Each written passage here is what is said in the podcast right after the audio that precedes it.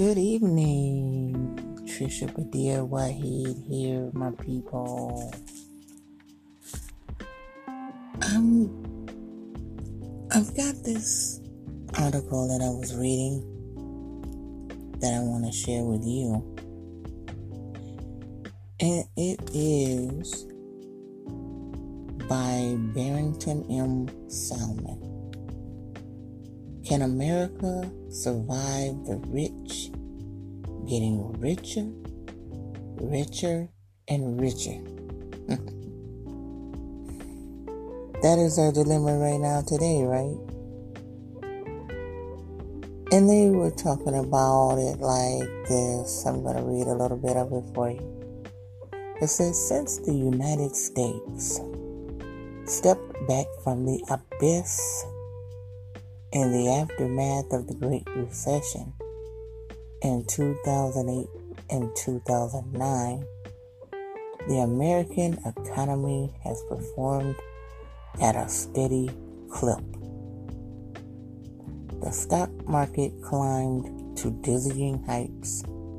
Corporations, insurance companies, banks, and the business elite are awash in billions and significant portions of the nation's wealth, with the help of congressional Republicans and other politicians, have been siphoned from the middle class and modestly wealthy and directed into the coffers of the uber rich. Wow.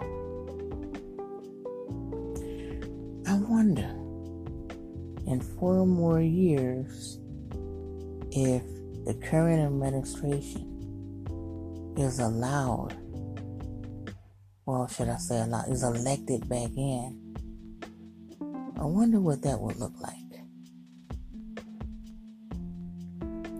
Have you given it much thought about what that would look like? I mean, seriously. These are dire times with the pandemic, unemployment, racism, but you never left anyway. It was under the rug. Hmm, four more years. I'm gonna come back on that. I'll be right back.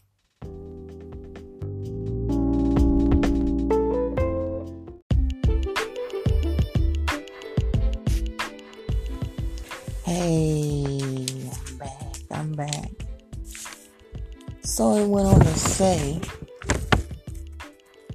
a recent report from the Economic Policy Institute says there are consequences and danger here.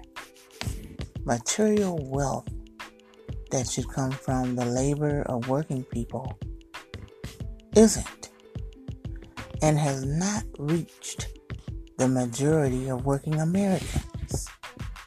The end result for workers is nightmarish. And the seeds of social upheaval and, and erosion of democracy loom, warns one of America's leading economic economists. Book there's a book called The State of Working America.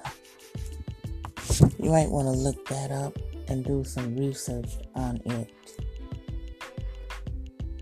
And they, they said, one person said, people need more jobs, jobs that have more hours, and the pay needs to be higher. What people are earning is simply insufficient. We also need a better safety net for caregivers and students. Yeah. Pulitzer Prize winning economist Joseph E. Stiglitz said this in an article. That's who said it in the American economy is rigged and what we can do about it. Whenever somebody is making even at 15 to 16 dollars an hour and rent is anywhere from $700 a month on up. I mean, I've seen it up to a thousand dollars a month or more.